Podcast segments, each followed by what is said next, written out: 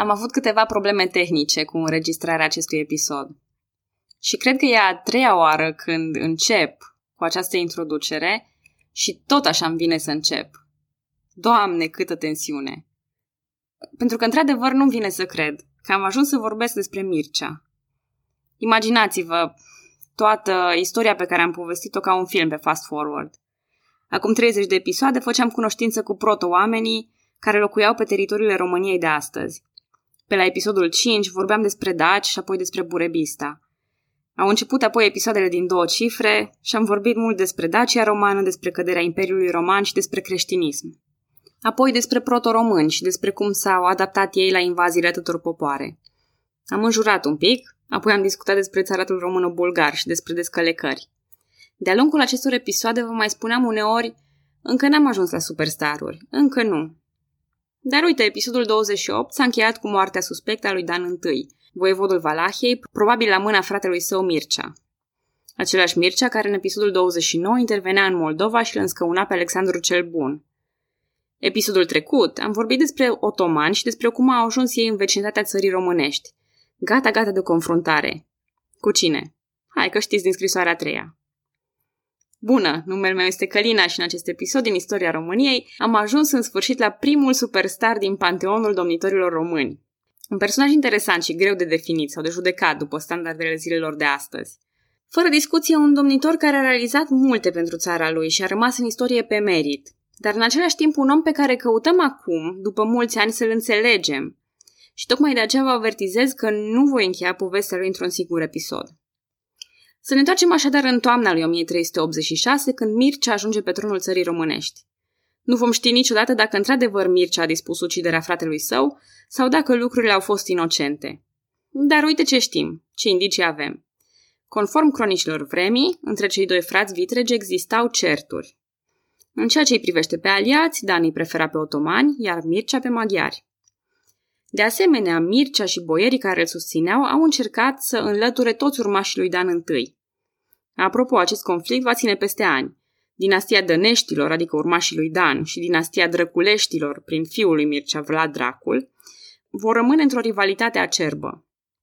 Cealaltă variantă, cea inocentă, ar fi că Dan I a fost într-adevăr ucis în Bulgaria. Și, sincer, că a fost premeditat sau nu, lucrurile nu puteau să-i cadă mai bine în brațele lui Mircea. Țara românească o ducea destul de bine și era o mică putere locală, bine administrată, independentă, relativ întinsă. Tânărul voievod, că Mircea avea cam 31 de ani atunci, avea să fie exact liderul de care avea nevoie Valahia. Stați puțin, cum 31? Păi de nu era bătrân? Nu chiar. Numele de Mircea cel bătrân e o traducere aproximativă a lui Mircea cel vechi, Obiceiurile cronicilor vestice e să-și numeroteze regii cu același nume, de aceea avem 16 Ludovici în Franța, o groază de Henrici în Anglia și astăzi un Felipe al VI-lea în Spania. Dar cronicile estice preferă deseori să-i diferențieze prin alte metode, cum ar fi poreclele, descrierea ale unei trăsături de personalitate sau a fizionomiei, sau chiar pe metoda maneliștilor cu numele unei localități. Și o să ne întâlnim în principatele române cu Radu cel frumos, Mihnea cel rău, Radu de la Afumați, Mircea Ciobanul, Alexandrel, Ștefăniță, Petru Șchiopul, Ologul sau chiar Ciubăr Vodă. Nu vă îngrijorați că o să-i luăm pe toți pe rând. Să revenim acum la Mircea. El a fost primul Mircea, iar după el, nu chiar imediat, au mai domnit alții doi, Mircea al doilea și Mircea Ciobanul. Pentru a-i distinge, cronicile îl numeau pe Mircea cel vechi, iar domniile lui, că a fost întrerupt, au durat destul de mult încât să ajungă și tânăr și bătrân. N-a pornit de la bun început cu părul alb, vi-l puteți imagina liniștiți ca un încă tinerel. Apropo, o să-l mai vedeți și cu numele de Mircea cel Mare, nume care a câștigat popularitate în ultimii ani al lui Ceaușescu.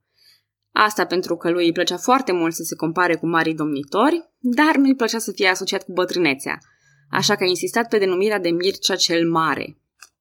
În timpul domniei lui Mircea, țara românească a ajuns la cea mai mare întindere din întreg evul mediu.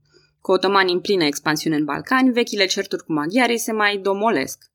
Mircea devine vasal al lui Sigismund de Luxemburg, care îi acordă făgărașul Amlașul și banatul de Severin. Mâna sus cine mai ține minte de acum trei episoade, jos mâna că oricum nu vă văd, dar și castelul Bran și cetatea Bologa. Tratatul dintre cei doi a fost mai mult sau mai puțin pe picior de egalitate, deoarece Sigismund știa prea bine că are nevoie de aliați puternici împotriva otomanilor care nu păreau să se mai oprească din expansiune. Mircea mai stăpânea și în Podunavia, care e localizată, după părerea istoricilor, în zona Timocului sârbesc de astăzi, o zonă istorică cu o mare populație de români. O discuție mai complicată e granița cu Moldova, care, după unii istorici, era deja stabilită pe Milcov și Siret, iar după alții, un pic mai la nord, dar tot în zona Focșanului de astăzi.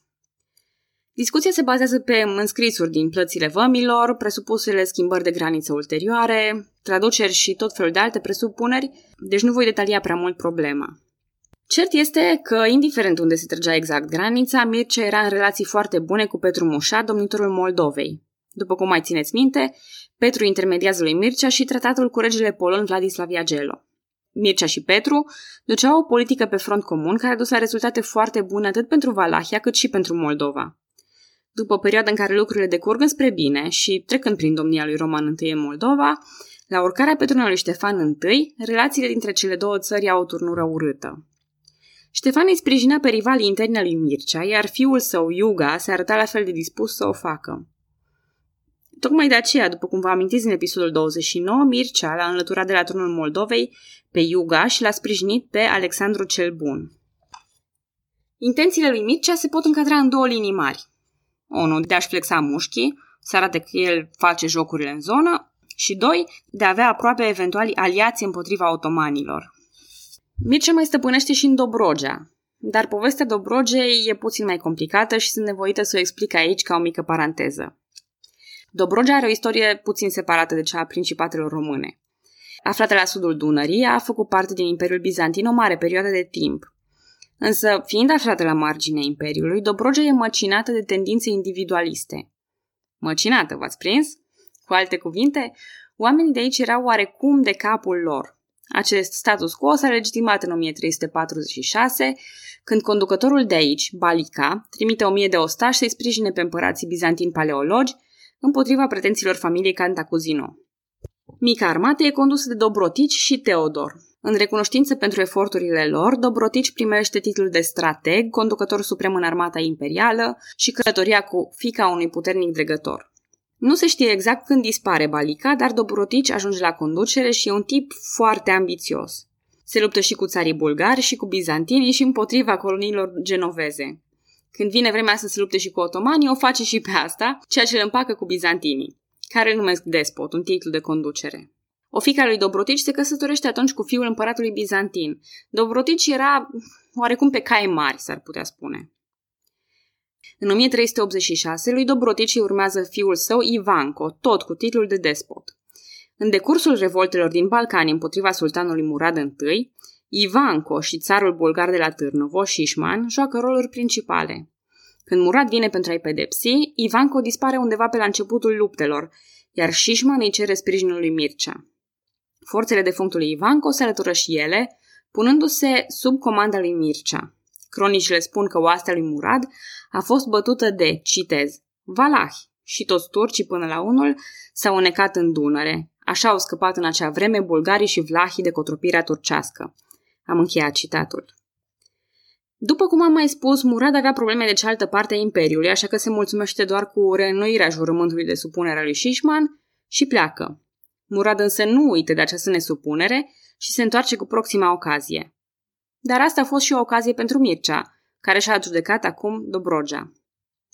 În 1389, Murad moare la Kosovo-Polie, în luptă cu sârbii. În aceeași luptă și-a pierdut viața și conducătorul sârbilor, Lazar. Noul sultan, Bayazid I, îl trimite pe Firuz Bey să le alunge pe srațimii din Vidin, cu scopul de a transforma zona în sanjac turcesc. Un sanjac e un teritoriu în care conduce un prinț sau un pașă direct subordonat sultanului, așa că nu e de joacă cu această nouă inițiativă otomană. Firuz Bey reușește să-l alunge pe Srațimir, dar continuă și peste Dunăre pentru a pedepsi țara românească. Akinji sau Akinji Raiders, cum li se spune internațional, sunt un tip de cavalerie ușoară de avangardă, foarte mobili și rapizi, care nu erau plătiți ca parte din forțele armate otomane. Ei se plăteau singuri, din raiduri și jafuri. Vă puteți imagina ce efect au avut asupra valahilor, astfel că Mircea intră pe contraatac și îi alungă până dincolo de Dunăre. Și dacă tot era acolo, s-a aliat cu Srațimir și l-a reinstalat la Vidin după o nouă înfrângere a turcilor. Din câte se pare, totul merge bine cât timp conducătorii din Balcani sunt aliați. E, tocmai de-aia, în 1393, pe fondul unor certuri dintre Șișman și Srațimir, turcii intervin din nou și reușesc de această dată să se impună total. Țarul luat prizonier, patriarhul alungat, boierii puși să aleagă între convertirea la islam sau confiscarea averilor. Timp de 500 de ani, turcii aveau să dea ora exactă în Balcani. Au fost toate atunci și unele posesiuni ale lui Mircea, o parte a Dobrogei și cetatea Silistra. Baiazid se căsătorise cu fica sârbului Lazar și recunoștea domnia fiului lui Ștefan Lazarevici cu o autonomie destul de largă. Așadar, Mircea era singur și atacul otoman asupra țării românești era iminent. În 1394, Mircea întărește cetățile de la sudul Dunării și își pregătește armata pentru un război de atriție. Apropo, boierii se temeau ca otomanii să nu le impună aceleași lucruri ca vecinilor din sudul Dunării, așa că au fost de acord cu tot ce voia Mircea să facă, inclusiv cu această tactică a pământului pârjolit. Dacă nu ați audiat episodul 26, vă sugerez să o faceți, pentru că am explicat acolo avantajele clare ale acestor tactici și nu voi detalia aici din nou. În celălalt colț, Bayazid I, sultanul otoman, care era poreclit Ildrâm, adică fulgerul. A primit această poreclă încă de când era guvernatorul unui sanjac pentru viteza sa de mobilizare a armatei și furia prin care se arunca în lupte. După moartea tatălui său, a ordonat strangularea fratelui său mai mic, în ceea ce va să devină obiceiul otoman de ascensiune la tron, uciderea fraților ca posibil rivali. Succesele sale în Balcan și în Anatolia fusese impresionante, iar acum pornea cu o armată de 40.000 de oameni peste Dunăre împotriva lui Mircea. Mircea avea la dispoziție aproximativ 12.000 de oameni, însă avantajul tacticilor de hărțuire. El a evacuat satele pe o mare întindere, adăpostind localnicii în zonele muntoase. Turcii înainteau încet și înfometați, iar Mircea ataca subit, cunoscând foarte bine terenul. De oricâte ori se depărta vreo ceată de otomani să jefuiască și ei ceva de mâncare, valahii erau acolo. Oricând valahii prind o ceată răzleață de otomani la Jaf, nu se mai pune problema de superioritate numerică. Forțele slăbite ale lui Bayazid ajung într-un final la Rovine, un loc împădurit și mlăștinos din apropierea Argeșului. Este bătălia despre care vorbește Mihai Eminescu în scrisoarea a treia. Cu siguranță bătălia din cauza căreia îl ținem pe Mircea atât de aproape la inimă. Motivul principal pentru care Mircea cel bătrân a ajuns superstar între domnitorii români. La 17 mai 1395, Mircea atacă avangarda otomană. A fost o luptă foarte sângeroasă, chiar și după standardele vremii, pentru că e astfel amintită în cronici. Sigur, după caz, cronicile turcești spun că, citez, din ambele părți s-au prăpădit o mulțime de oameni. Cronicile bizantine și cele bulgărești vorbesc despre lănci nenumărate și atâtea săgeți încât cerul nu se mai putea vedea de mulțimea lor, de unde și-a luat probabil și Eminescu inspirația. Aceleași cronici povestesc că Bayazid pur și simplu s-a speriat când a văzut pierderile pe care le provocau valahii. Și într-un fel mi se pare normal, după ce vecinilor fusese călcați atât de grav, aflați în fața unor străini și le amenințau libertatea, era oarecum de așteptat ca valahii să strângă din dinți și să lupte. Speriat sau nu, Bayezid mai are o altă problemă. Dacă nici nu învinge decisiv, nici nu pleacă rapid, el poate fi prins între două oști inamice. Pentru că trupele regelui maghiar, Sigismund, aliata lui Mircea, și amenințat și el de expansiunea prea îndrăzneață a otomanilor, erau deja la Timișoara, așa că Bayazid alege să se retragă în grabă în cuvintele mărețe ale lui Eminescu. Risipite se împrăștia dușmanilor și raguri, și gonind biruitoare tot veneau a țării steaguri, ca potop ce prăpădește ca o mare turburată, peste un ceas păgânătatea e ca pleava vânturată. Acea grindin oțelită, înspre Dunăre o mână, iar în urma lor se întinde, falnic, armia română. Mihai Eminescu e unul dintre poeții mei preferați și, sigur, a exagerat berechet când a descris bătălia de la Rovine. Iar eu încerc să povestesc istoria cât mai echilibrat. Rovine n-a fost o poveste de eroism epatant. Mircea și Baiazid nu s-au întâlnit personal înainte luptei, ca Mircea să-i dea sultanului lecții de istorie, geografie, botanică și umilință. Dar asta nu înseamnă nici să cădem în extrema cealaltă și să minimizăm reușitele, iar bătălia de la Rovine a fost o reușită pentru valahi. Nu a fost o înfrângere mascată sau doar o victorie de moment. Însă, în curând, Mircea e nevoit să fugă din țara românească. Și aici sunt trei posibile teorii. În toate ajunge pe tronul țării românești un anume Vlad, probabil boier sau un fiu al lui Dan I. Dar să le luăm pe rând. Prima teorie. Turcii de capul lor îl așează în scaun pe Vlad. A doua teorie. Boierii, moldovenii și polonezii îl așează în scaun pe Vlad. Boierii, nemai fiind față în față cu pericolul otoman, complotează împotriva lui Mircea cu sprijinul lui Ștefan I al Moldovei. Da, uneori e greu de povestit atâtea lucruri în paralel. Pe exact acum e momentul acelor uneltiri ale lui Ștefan I. A treia variantă e preferata mea, pentru că spune multe despre cerere și ofertă. În a treia variantă sau în a treia teorie, boierii, moldovenii, polonezii și turcii îl înscăunează pe Vlad. E un hibrid al celorlalte variante, o teorie susținută de anume întâmplări de după înscăunarea lui Vlad. Evident, Mircea vrea să redobândească domnia pe cale armată. De aceea el încheie un nou tratat, pe picior de egalitate cu Sigismund. Împreună ei recuceresc Dobrogea și se pregătesc să rezolve și treaba cu Vlad. Atunci, după unele surse, Vlad însuși, după altele, Ștefan, îi cheamă în ajutor pe turci. Pe cine? Nu vă încruntați, că nu era trădare de neam și de țară doar pentru că Mircea e pozitivul și turcii sunt negativi. Turcii promit că nu vor fi atât de stricți cu țara românească, așa cum au fost în Bulgaria și în Serbia.